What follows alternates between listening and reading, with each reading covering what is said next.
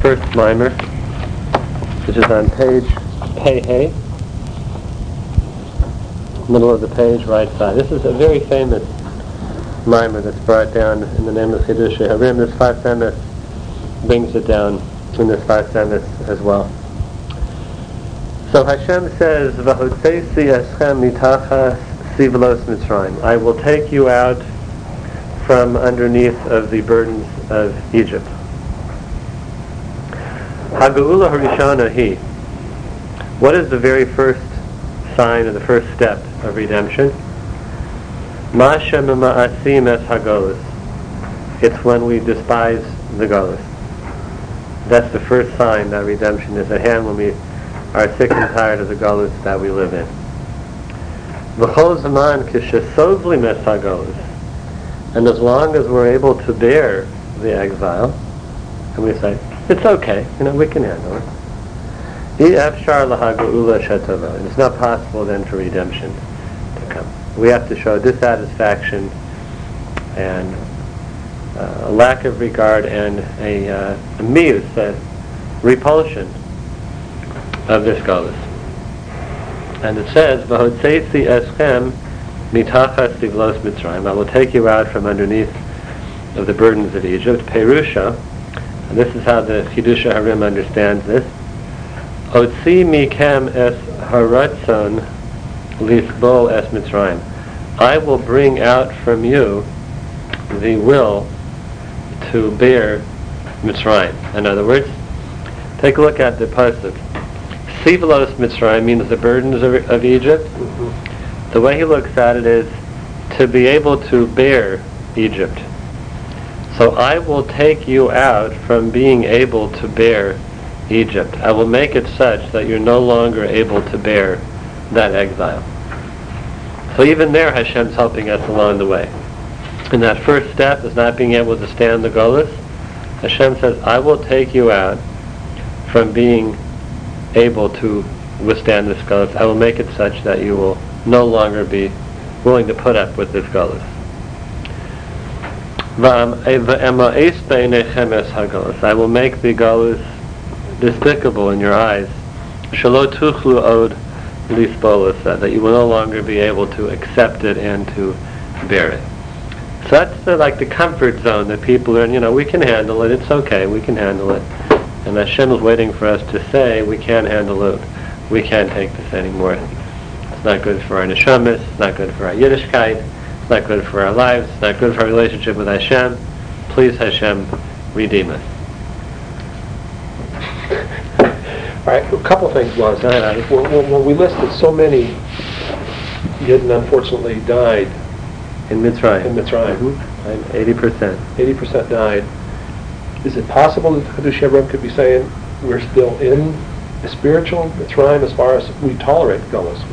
We're all very tolerant. I, right. I can't say that I every day get up anguished because I'm in, right. in exile. Right.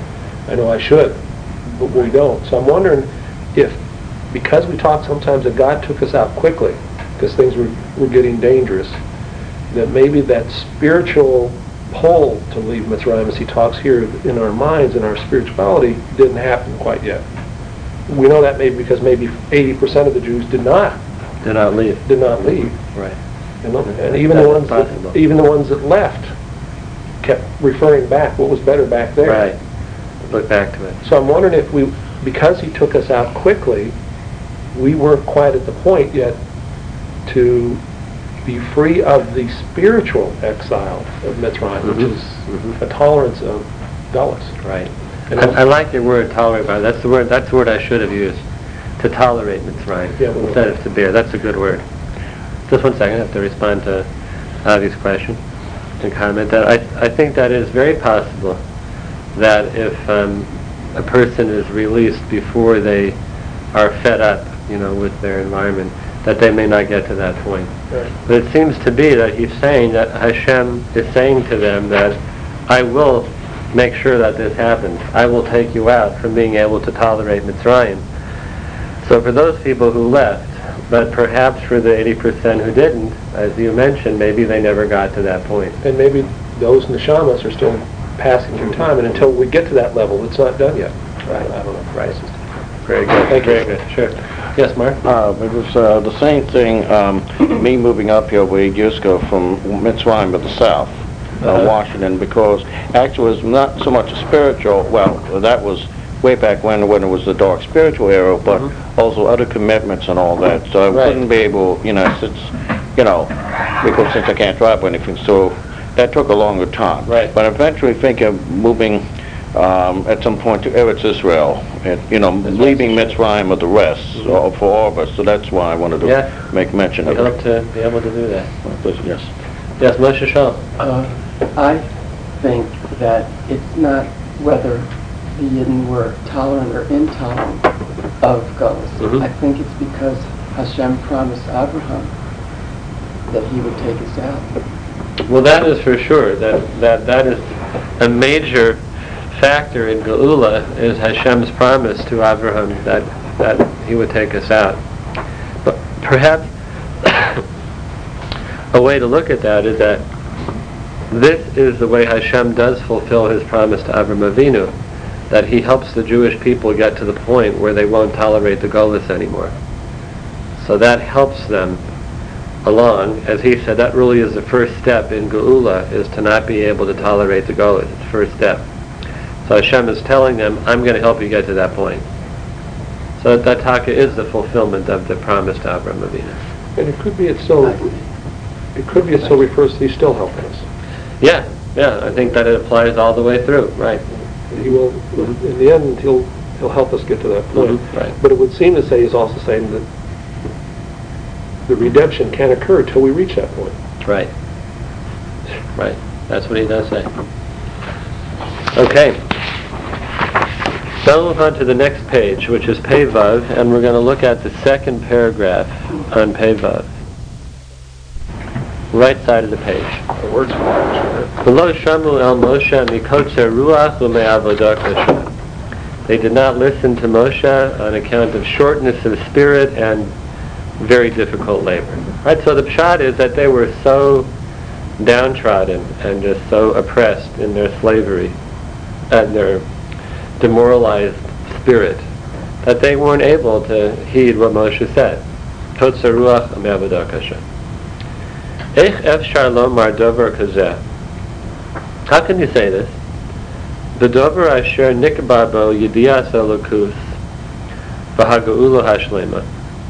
When it comes to something that has to do with the knowledge of God and true redemption, asher bozen nichlalu kol hagulos, and that all redemptions come from this redemption. We know that, that Yitzias Mitzrayim is a paradigm for all future redemptions, including the final one, in time of the Mashiach, Be amazing. So how could it be something so big, so great, so fundamental? How could you not hear it? Even, even despite all of their slavery. What does that mean that they didn't hear it?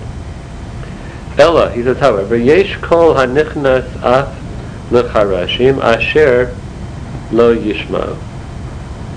Says there is such a thing as a sound which even a deaf person can hear.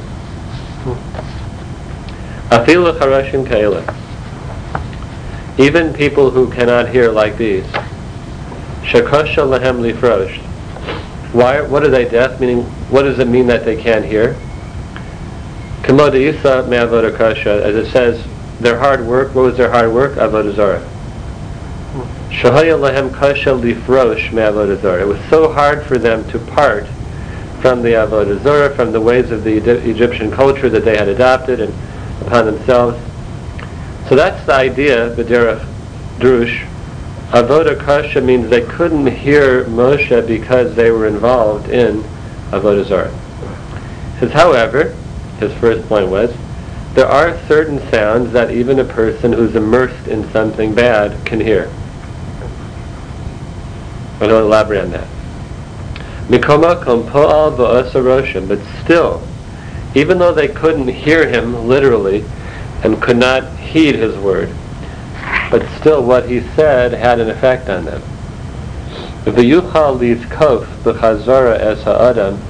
And those lingering words that are kind of floating around in one's mind, on the back burner you might say, they will eventually come and lift this person back up. Katsuv HaChereshim Shamu, as it says, those who were deaf heard, meaning at Har Sinai. Sheyuchlu lishmoa bihiyosam hareshi. That means to say, even when they were deaf, they could hear. Same point. Ukamo baskol. We know that there is a baskol. There is a sound. Hayotzeis mehar chorev, which comes out from Har Sinai every day. There's a voice that comes forth from Har Sinai. Umachrezet, and it announces, Oy lehem librios me'albona shel Torah. Woe is to the creations for the insult of the Torah. Asher zokef es ha'adam, and that voice helps a person stand erect and correct their ways. Hashmiya.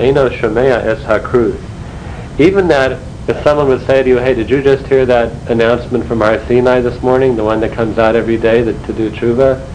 Uh, I don't think I heard it. Uh, maybe I need to hear a little better. Right? We, if we tried to say, did you hear that? We would all say no. Nonetheless, mikol makom harezet polo ba'osaroshim, and it has an effect on us, in our terminology, in the subconscious, right? It's affecting us. Kamo de isa, I shouldn't say our terminology, in the contemporary terminology. Kamo de isa v'shem Baal Shem Tov Zal. As the Baal Shem Tov says, mehakruz hazeh, regarding this voice that comes out from Har Sinai, Bola Adam Hirhure Tshuva. That is what causes thoughts of tshuva in a person. So if we have thoughts of tshuva at a certain time during the day, where do they come from? It's this baskol that comes forth from Har, Har Sinai every day and says, tshuva, do tshuva, woe is to us for the insult of Torah. So we can't hear it on a physical level, but we can hear it on a spiritual level, and it's making an, an effect on us, an impression on us. And our thoughts of tshuva that we have during the day are a result of that baskol that comes out of Har Sinai every day. That's what the Baal Shem Tov says.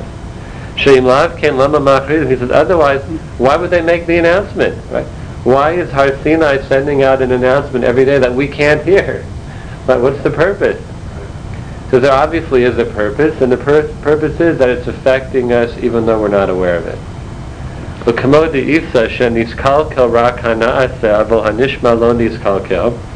As it says, after the Chet Ha'egel later on, that we ruined the Naaseh of Naaseh and Nishma. We ruined the Naaseh, but the Nishma was not ruined. We still had that.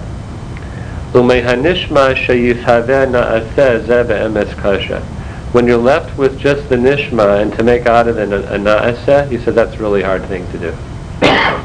right, so let's try to figure out what, the, what he's saying here. First of all, they couldn't hear Moshe because of Kotzer Ruach and Avodah Kasha, but he wants to say that they really did hear him. They think they didn't hear Moshe, and it looked like they didn't hear Moshe, but they taka uh, heard him. Just like at Har Sinai, when the voice comes out every day, we think we don't hear it, but we do. And the ability to respond to it is that thoughts of tshuva, and eventually Bnei Yisrael came around. They did come around to Moshe Rabbeinu. So his words were not for naught, and they made an impression on him. We Yes, say by Yisro, Mhm. it says Yisro heard, By Yishma Yisra. Yisro, Yisro. And, but really, it Medrash brings that the whole world heard, but why do we say that Yisro heard? Because Yisro heard and he acted. He acted upon it. So in the same way, they didn't hear, Mhm. because- not because they didn't hear, but because they didn't act on On what they Moshe heard. had to say. Very good. Very nice. And, and very that's, and because they didn't hear because they didn't want to hear, because they were involved in the Avodah is what I think he's saying there. Right. And, and, you know, like anybody, you, you keep nagging, nagging, nagging about whatever you, you know, and, but they're gonna say, I didn't hear you, I didn't hear you, because they want to be involved in whatever it is that you want them to change or whatever. Right. I'm, I'm used to that. Well, I wonder also, the the Lashon of standing erect, though, was kind of interesting. Mhm. Um, My thought was that maybe he says that that's our ability, we, we exist in the world and we continue to go without us really knowing. It's from that voice from Har Sinai Mhm. that continues to talk, that allows us to stand erect and Mhm. to do the things we do. Mhm. And then I, I saw that later on, and in that day, and every now and then it happens, you, why am I having this thought of some kind of truth, and that's nice. I took it, it means that it gives us the power to even move in the To day. move, to move forward. Yeah. Right. Very good. I seem to remember uh, uh, a story, true or not, about a Rebbe who was riding on a wagon with a wagon driver, and he turns to the wagon driver all of a sudden and says, "Do you want a l'chaim?" So he says, "Yeah, you know." So and make l'chaim. He says, "How did you know I wanted a l'chaim? Have a l'chaim." He says, "Well, I, I heard a, a, a baskol from Sinai at that point. I knew in someone." You know, like me, I hear tshuva, but I know for you it's or Make something. l'chaim. I mean, that's, that's a step towards. Has a different manifestation in each person, right? Yeah, but I'm saying that, that, Mhm. that, that, uh, on a certain level, you know, that, that is also, a- Yeah. you know, it's a turning to, to life. Right, yeah. So, but, uh, I'm just saying that, that it, you, you, you might hear the boss call, but in you, it, it may be a very different. A different response. One thing Yes, Mark? about a L'chaim, in order, it's important to hear the baskol because you notice uh, a lot of people when you have uh, a tikkun, you know, Right. they have schnapps and everything. Right. But since I'm a, I don't want to say I'm a teetotaler, but if I do have a schnapp, I sip it very slowly Mhm. because I want to make certain that my brain chemicals doesn't change so rapidly. I don't hear anything. I got to function. Mhm. You know, it's a busy day. It's not Shabbos and Yom Tov. Mhm. So that's uh, that's where the sipping come, a long sli- sipping comes in, and all that because it's, you don't want to, you know, you're in a show, and this is very important. A lot of people forget. Well, you know, it's possible you could have your sites just about every other. Hopefully not, you know, but you know, have your site. They have tikkun regularly and all that. Pretty soon you're going to be thinking it's a lose the idea what, why you're in the show in the first place. so I just want to make note of that. Okay, note is made. We're going to take a look at another one on Pei and this is on the top column on the left side of the page.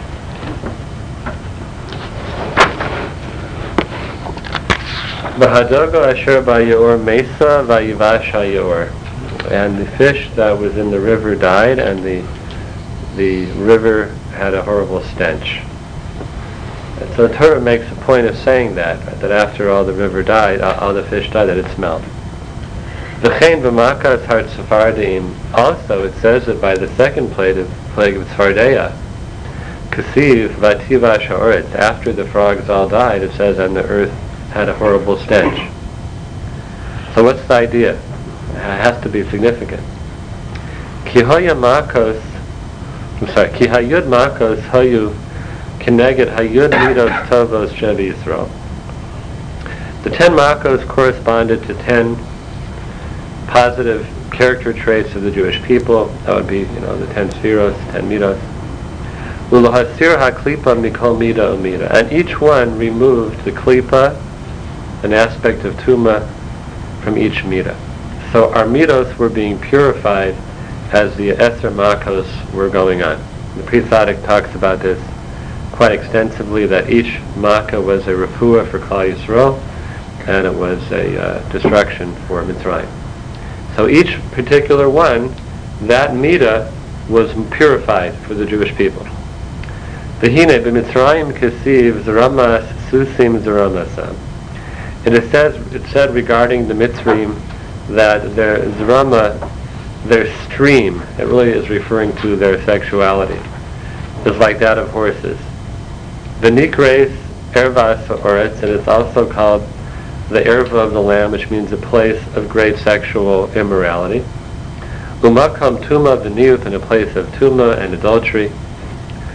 Ukisheyesh Lahem Chen Ve'enei Ha'adam. If a person has a certain regard for what's going on around him, V'nishka Bohem Chas V'shalom, then get sunk into that, Zehu Iker Hagolus Shal Hamidos. This is the essence of what Golus Hamidos means.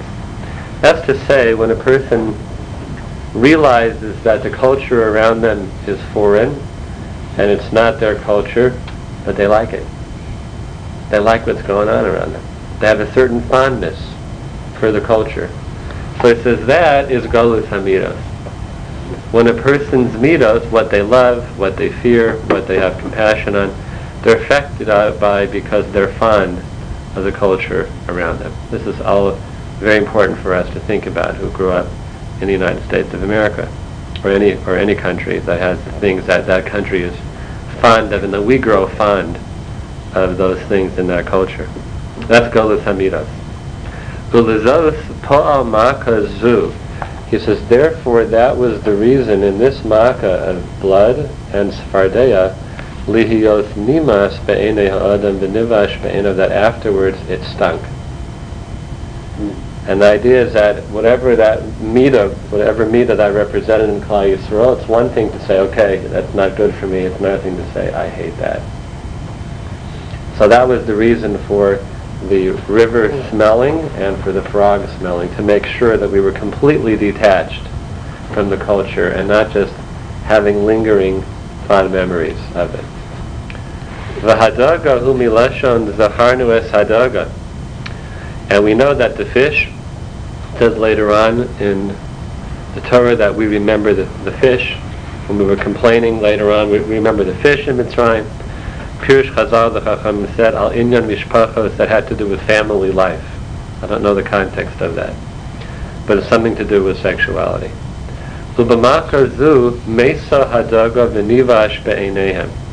In this makkah of blood, the fish died, and it had a horrible stench, and in their eyes it was repulsive.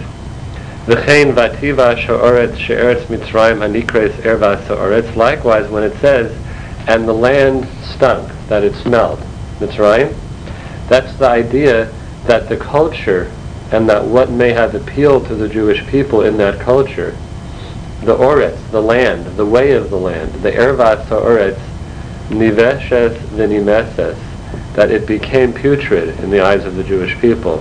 V'lo haya'az hamakom al yoshvat. And what usually happens, this, this is a chazal, is they say, chen hamakom al yoshvat. Right, the beauty of a place is upon its inhabitants. A person grows up in a bad place, but they always have certain fond memories of that place. If you live there, you have a certain fondness for it. So being that we lived in Mitzrayim, we had a fondness for Mitzrayim, and this Bativash Ha'oretz was in order to make sure that the Chen Hamakom, the fondness for the place, would not be upon the Jewish people when we left. And hence, in both of the first two plagues, you had this concept of Ma'us, that it was putrid. That's a trem- tremendous lesson, right? Because people, we can all do, we can all change our behavior, we can all reject the values that are around us, but there's still this, you know, this fondness, this nostalgia for the culture, and to really move oneself away from that, that's that is a very difficult thing to do. Yes, Ellen. Um, good question. Yes. Lots of- To my knowledge, the place that Ervas Haaretz Yes. is introduced by Yosef in Encountering the Brothers. That he's saying that. That's the first time we see it. Right. So I'm wondering if, um, since uh, in, in, in most of the time when we see it used in Sforim, it's alluding to the dimension of sexuality. Right. Do you think at at that point uh, that that Yosef is sort of hinting to a dim- dimension of sexuality, and if so, what's your thought about that? Yeah, I do. And um, just on a different level there, that the the Shvatim coming down to Mitzrayim, especially Yosef and um, and Yaakov Avinu as well, was in order to establish uh, Torah morality there. And so it- perhaps he's acknowledging on that level that you've come into you've come to see Ervas Ha'oretz, like basically to be misaking it, Hmm. you know. So in a certain sense, he's uh, at the at the level of hinting. He's like hinting at, at their mission in Right, coming. here. Right. That's a nice thought. Yeah. I was, I understand that, which is a, a deeper aspect, Mhm. just trying to make the land and the river disgusting. Mhm. It- it- it- it- On a, on a medium deep level, there's, the- you know, the idea of the culture, making that, that culture uh, disgusting. It's, it's reminiscent of, I think, the story you told about uh, the rabbi hearing a, a- a Dodgers uh, Yeah. Yankees. Yankees, Yankees. Right. Or, or you might say, Right. finding out how the Orange Crush are doing, or Right. something like that. You know, is- that, you know. There's no If you more- never no attach more yourself to that aspect, that stadium aspect of uh, Western culture, then that's okay, but, you know, it's, it's hard. you know, When, when there's some people who, you know, forget about what's on the political side, you know, what's on the sports pages is the, you know, that's the, uh, that's That's the the news of the day. You telling me? Guilty as charged. I mean, for me, the icker news in the paper is It's the what's on business the, section. on the cartoons. Uh-huh. Raising boys, you're doing sports. What? If you're raising boys, you're doing sports. Okay, but And look, there are a lot of things like that, right? There's sports, there's art, there's culture. You know, there's a lot of things that would fit into that category well, that I guess we are all, cartoons is called. you know. Uh, There was, a- there was, it is. I mean, Oh, art, I Yeah.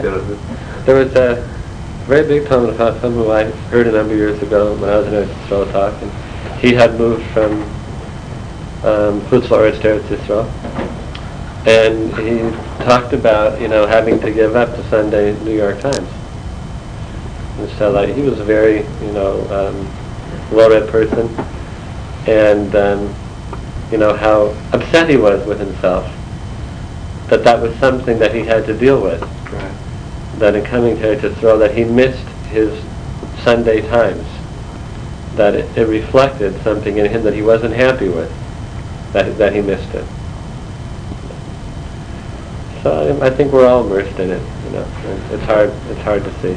I- There's a family therapist um, who, who uh, has written uh, a lot on sort of the, some of the vulnerabilities, cultural vulnerabilities of our time. And she, she had this line that I thought applies here. She said that it used to be that the job of parents was to introduce children to the culture. She says today the job of parents is to protect children from the culture. Culture, yeah. Very, uh, I think an insight that we can relate to. And that's, it's extremely difficult to do, you know, because they just have to walk out the door and and It's right the there. It's right there. Yeah, And it's this constant sort of battle. And, uh, You know, even inside our schools, the schools we send our kids, hopefully be protected, it's coming right through those doors. It's everywhere. The, the real protection, I believe, is um, helping kids and adults process and uh, honestly what the conflicts of the culture are with Torah. Now, protection for us doesn't mean, you know, close your eyes, because it's impossible. Right. Just absolutely impossible. But the way one can protect is to know the enemy, know the influence, and protect oneself against it by knowing how to counteract it. I- I- I'd like to, I had this interesting set of reactions over the last few weeks, reflecting on this uh, keynote that the Gedolim had in Eretz Yisrael on the whole issue of cell phones. And my first initial reaction, I think, was a very sort of American cultural reaction, a gut reflexive reaction. It's like, don't they have anything better to talk about? You know, if you're going to make an extraordinary gathering of this level, I mean, aren't there more pressing, more dangerous, more uh, But, but um, as I sat, I sat with my own reaction to it, I, I, I I came to sort of sense, um, well, there, there may be more, you know, sort of immediate or dangerous issues, but the issue here is the pervasiveness. Um, and, uh, and the, the way in which something like that can become just an accepted part of life without an unquestioned way. And I, and I- and I came to think of that as really, uh, appreciate more sort of sense of its importance. Right. I've Yeah, me too. something. What was on the cell phones? The uh, the Gedolei Gedol Eretz Yisrael um, about three or four weeks ago they prohibited the use of cell phones for yeshiva bachim. They did? Three or four weeks? ago in Eretz Yisrael, and um, it was across the board. You know, all yeshiva bachim unmarried boys were no longer allowed to use cell phones. So this is obviously uh, affecting thousands of people, and in business affecting you know hundreds of thousands, probably millions of dollars of business. And um, what had happened was that there are internet connections you can get through the cell Right, phone done that. and you can do that. And uh, they basically said that we can't, we just can't uh, take it anymore. So they a- they answered him. Now I understand that they're working with the companies to try and um, have them develop cell phones that just do cell phone and don't do internet, originals. which is enough of an annoyance in and of itself, you know? And that's But also it's not the same that- thing. it factor in the that. whole discussion Right. was, you know, Right. but they're, go off in davening. Davening, learning everywhere. Um, I want to point out one thing about the cell phones. Now we got something with cell phones with cameras in it. I am more leery about who's coming in and taking pictures with cell phones without you knowing, especially in schools or day schools. That actually is a concern. I'm not talking about, you know, you know, it's a cute item and makes uh, uh, Mickey Mouse sounds. I'm talking about the safety these days. You never know. Okay. Okay. Should kind of